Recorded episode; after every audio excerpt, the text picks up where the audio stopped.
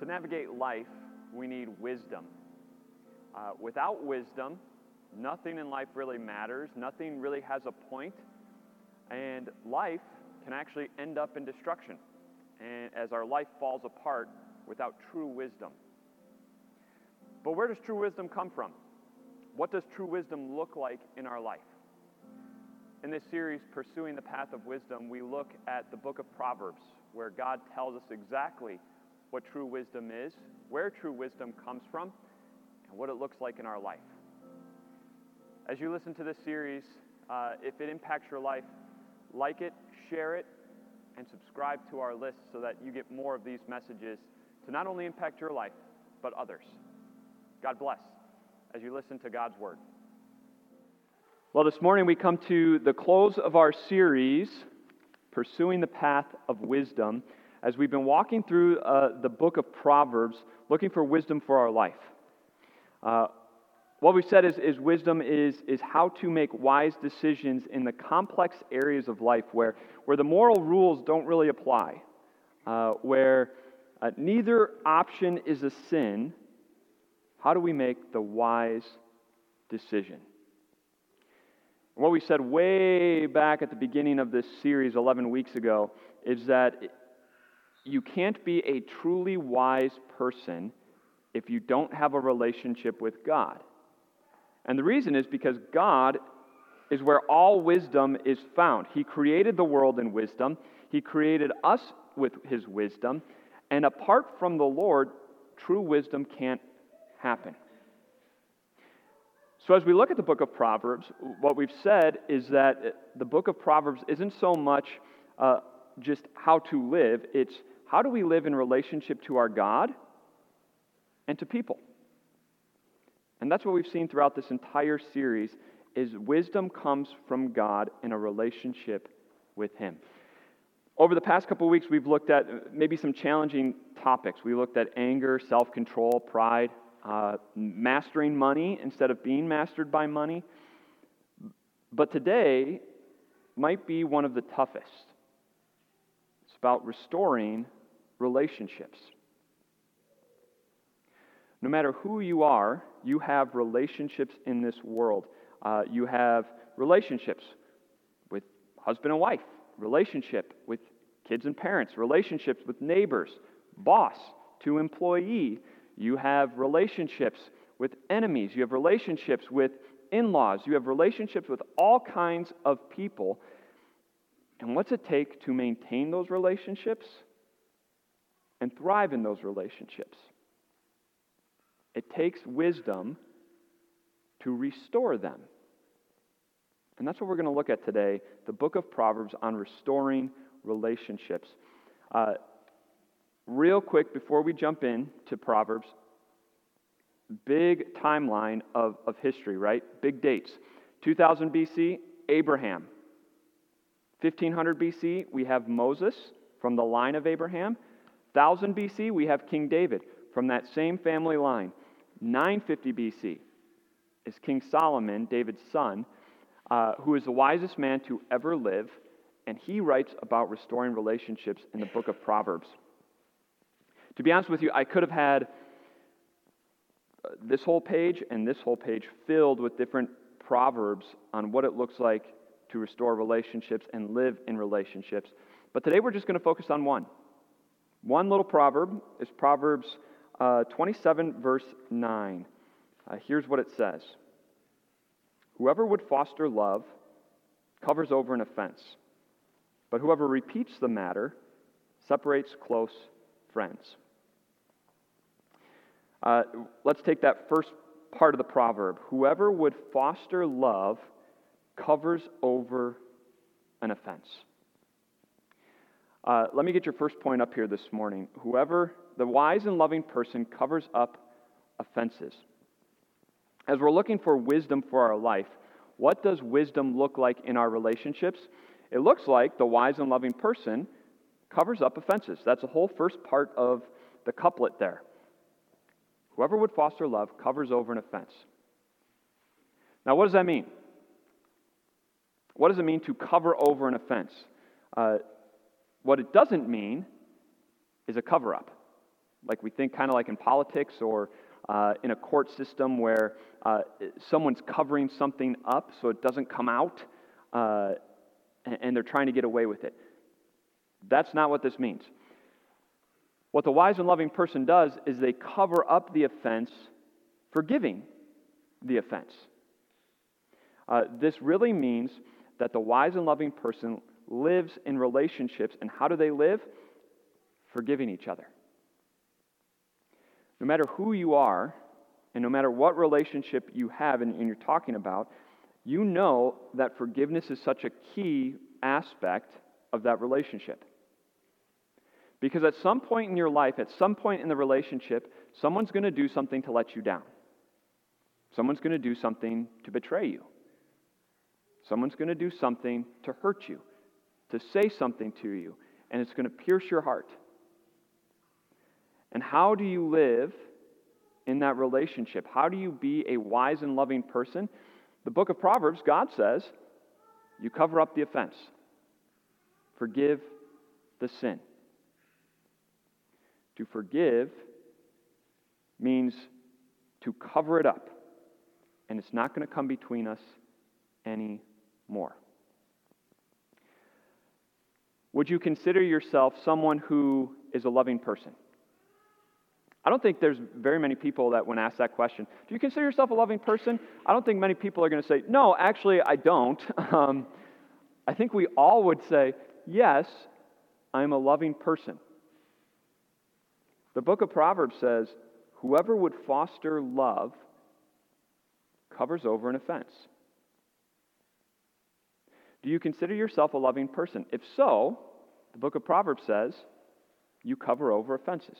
You forgive the sins of those people who hurt you, who betrayed you, who said that hurtful thing to you. We cover up the offense. Does that describe you? The wise and loving person who restores relationships covers up offenses. But there's a second part. It's the second part of the couplet. Whoever repeats the matter separates close friends. So not only does the wise and loving person cover up sins, but the wise and loving person does not repeat the matter. The wise and loving person does not seek revenge. And many of us know that. Uh, I'm sure if I got a, a, asked for a show of hands all, and asked how many of you were... when you were being raised and, and growing up, heard, heard the phrase, two wrongs don't make a right. We all have heard that phrase, and we know it's true, that if, if someone punches me, I should not punch back. If someone hurts me in this way, I should not hurt them back in the same exact way. We know that. We know that seeking revenge is never a, a good answer. Nothing good comes from it. We may want it, but nothing good comes from it. And yet, there can be revenge without actually doing the same exact thing to them.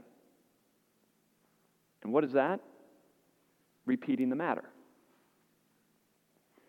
It's, this person does something to me, and so what am I going to do? Go and repeat what happened to them. It's gossiping.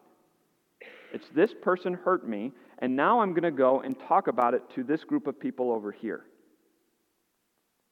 And why do we do that? Because it hurt. And not only are we hurt, we're angry about it, and we want to vent about it. We want to talk about it and, and find healing in some way, shape, or form. And we think that the healing comes by going and talking about it. And yet what happens when we do that? The proverb says, it separates close friends.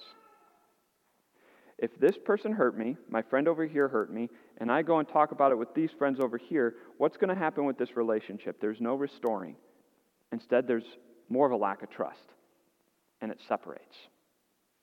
It's a natural consequence from repeating the matter. Okay, but what if the person who sinned against me, I don't care about? What if it's my boss? What if it's a fellow coworker that I don't care if I'm friends with them or not? Repeating the matter separates close friends. If this person sins against me and I go to this person over here and I'm venting about what that person did, what happens to this relationship? We think it gets us closer, right? But repeating the matter separates close friends. Because what becomes of your reputation? A gossip. Someone who just trashes whoever hurts you. And so guess what happens with your other friend that you're talking to? They stop trusting you. And it brings a division within that relationship. Because repeating the matter separates close friends. The wise and loving person does not repeat the matter. If we want to restore relationships, and we want to be known as someone who restores relationships, one, we cover up offenses. Two, we don't repeat the matter to other people. Okay, fine. We won't do that. But there's one other person that we have to talk about repeating the matter. It's to ourselves. Because yes, I may not go and repeat the matter to other people, but how often don't I just replay it in my head?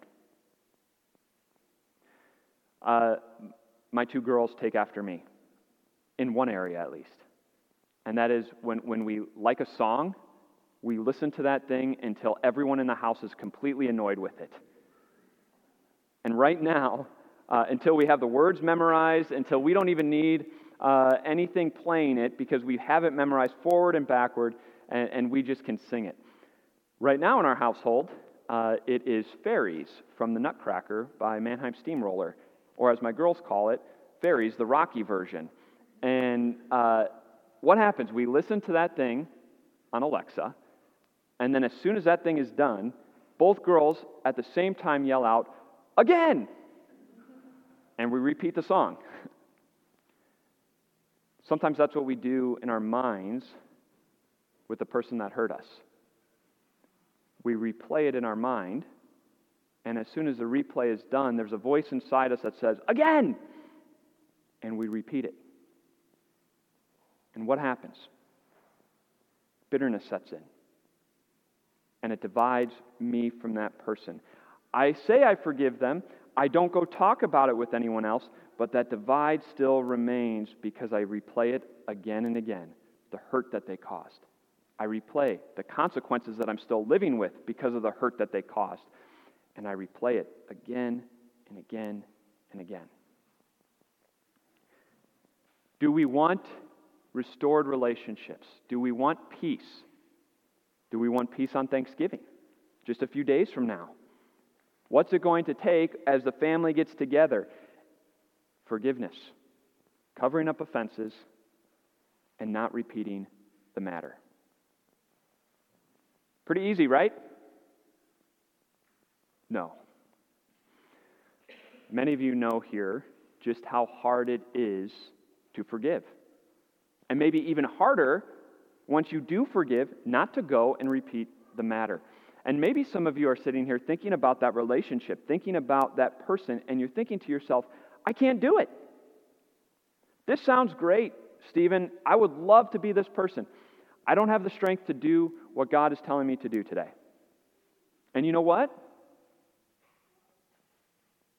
You're right. And neither do I. And so how in the world can we do what God is telling us to do? Because God doesn't just tell us to do it.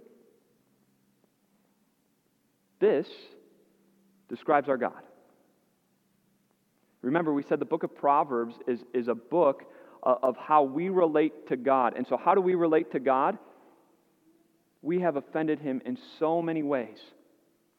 And yet what does our God do? He covers up every single one of our offense.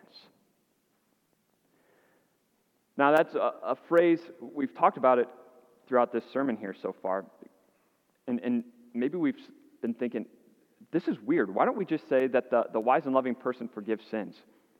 How come we don't just say the one who would foster love forgives an offense? Uh, the phrase cover up or, or covering over is a little lost on us today, but it wasn't for the person living in nine fifty B C. Because what did they have in nine fifty B C? They had the temple. And in the back of the temple was known as the most holy place, separated by a big curtain, kind of like this one. And behind the curtain was the Ark of the Covenant, a, a box with a cover over it, and inside the Ark was the Ten Commandments. And what did the Ten Commandments do? They reminded the people of how they offended God. They reminded the people of all the offenses that they had, that God had against the people. And it was a multitude of sin. And so same Ten Commandments that tell us about the multitude of offenses that we have caused God, how we have offended God in our thoughts, words, and actions. And so what did the priests do back in nine fifty B C? On one day a year, the Day of Atonement, he'd take a lamb and he'd slaughter it, and he'd take the blood of the lamb behind the curtain, and he'd go and he'd sprinkle it, all of it, over the Ark of the Covenant. And what did that do? It covered the Ten Commandments that stood against the people. All of those commandments that, that God said, here's how you offended me, they were, they were covered with what? The blood of the lamb. And what did God announce to the people through that? We're at peace. Your sins are forgiven. Our relationship has been restored. A thousand years after that, a man named Jesus walked past the Jordan River, and John the Baptist pointed to him and said, "Look, the Lamb of God who takes away the sin of the world." And what did Jesus do? He went to the cross where he shed his blood. And through the shedding of Jesus' blood on the cross, he covered once for all the Ten Commandments that stood against you and me. The Ten Commandments that shows you and me just how much we have offended God. God said, it's covered. I've covered all of your sins through the blood of Jesus. We are restored. You are forgiven. We have peace between you and me, God says. And it's because Jesus shed his blood to cover over every single one of your offense. You see, God doesn't just overlook our sin. God doesn't say, no big deal, let's conceal it and nobody find out about it. No, no, no. What does God do? He pays the price. He pays the price to restore your relationship with him. And the price was Jesus. He shed blood on the cross. And now because of him, no matter what you've done, you are restored with your God. You don't have to worry as you come into worship, am I and God good? You are. Because Jesus shed his, Jesus shed his blood for you. You don't have to worry and, and wonder, the sins of my past, uh, uh, will that get in the way of me and God? No, it won't. Because God has covered it through the blood of Jesus. God says you are forgiven, you are forgiven. God says you are restored, you are restored. Not because of what you've done, but because of Jesus Christ, your Savior. And that's not all. Do you know what God also does for you? He doesn't repeat the matter. God doesn't go and tell others about your sin. But more importantly, you know who else he doesn't tell about your sin? Himself. Jeremiah chapter thirty-one, uh, God says to the prophet, uh, I will forgive their wickedness and remember their sins no more. God is not up in heaven replaying your sin again and again. When he says he forgives you, that's it. He remembers your sin no more. You remember that thing that you did in the past, that sin, that even as you sit here today, you can't believe you did, and that you feel so ashamed of, and you feel so guilty of. Do you remember it? God doesn't, because he forgives you. Do you remember the thing you said that you were completely embarrassed about, and you still to this day cannot believe that the words came out of your mouth to hurt the person you love so much? You remember that? God doesn't, because he's forgiven your sin? Do you remember the thoughts that you had, that you can't believe that you had, that you're ashamed and, and you want no one else to ever know that those thoughts ever ran through your head? Do you remember those? God doesn't, because he forgives your sins. He's covered them up with the blood of Jesus. He forgives you completely, and he doesn't replay it in his head again and again. He forgives you, covers it up, and he doesn't repeat the matter ever again. That's how at peace you are with God. It is through Jesus that all of this is yours, and that you have a restored relationship with your God. And it's through his love, it's through his forgiveness, that we receive the strength to forgive, just as we've been forgiven. This is what Corrie ten Boom talks about uh, in her book, uh, The Hiding Place. Corrie ten Boom was uh, a Christian during World War Two, and what she did, her and her family, they hid Jews from the Nazis so that they didn't get taken to the concentration camp. They got caught, and her and her family were brought to the concentration camp uh, where they stayed for the entire war. Her sister died in the concentration camp. But Corrie ten Boom was, was released as, as the war ended.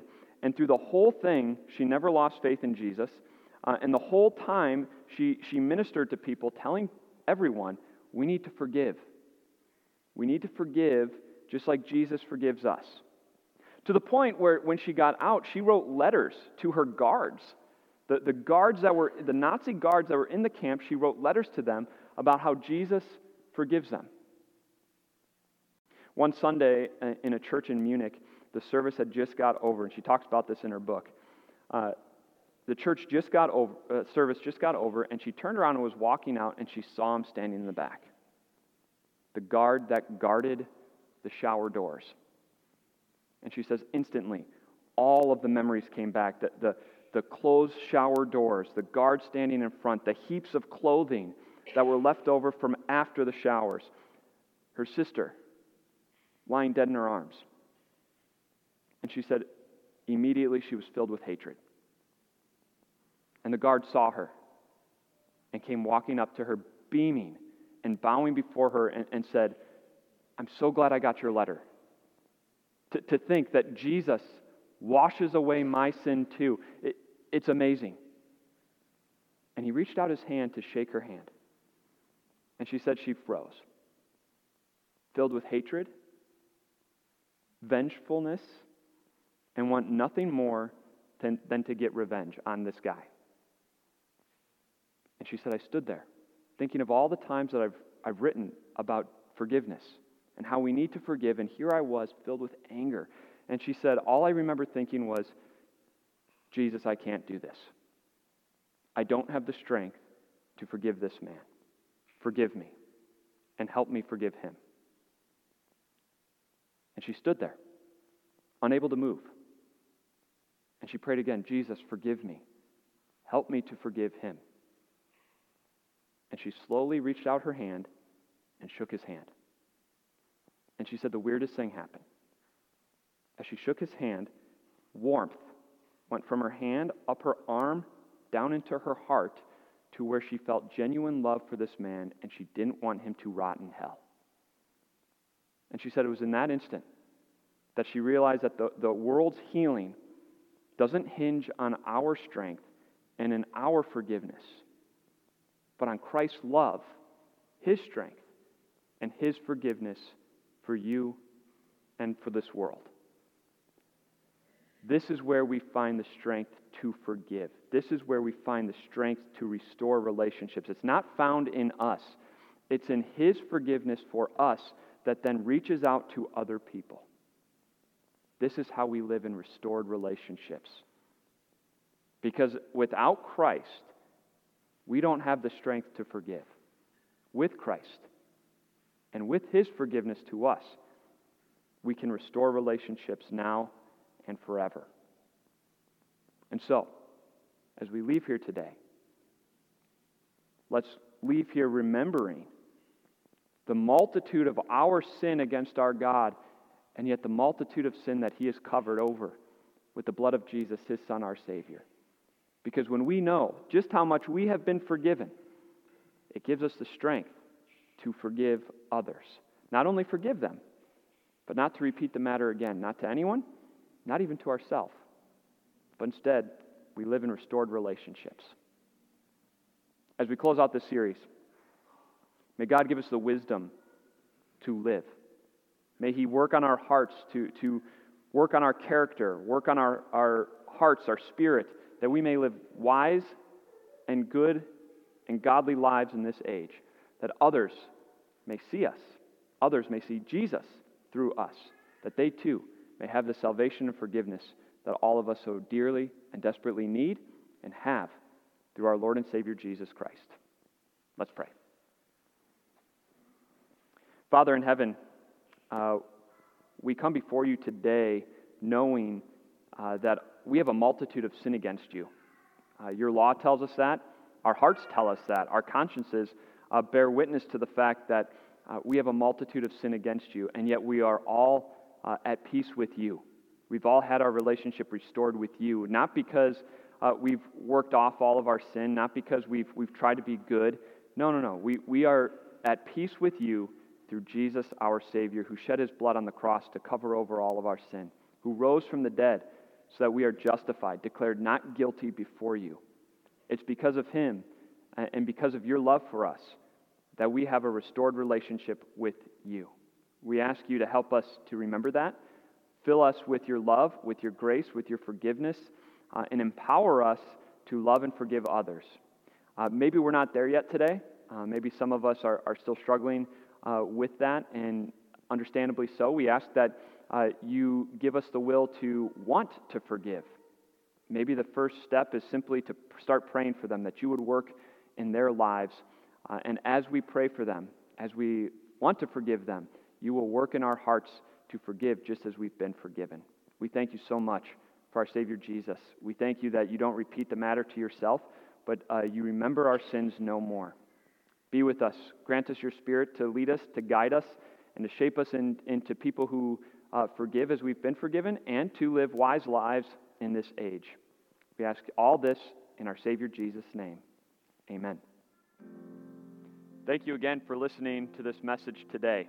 It's my prayer that Uh, it has changed your heart as you grew in the message of your Savior Jesus.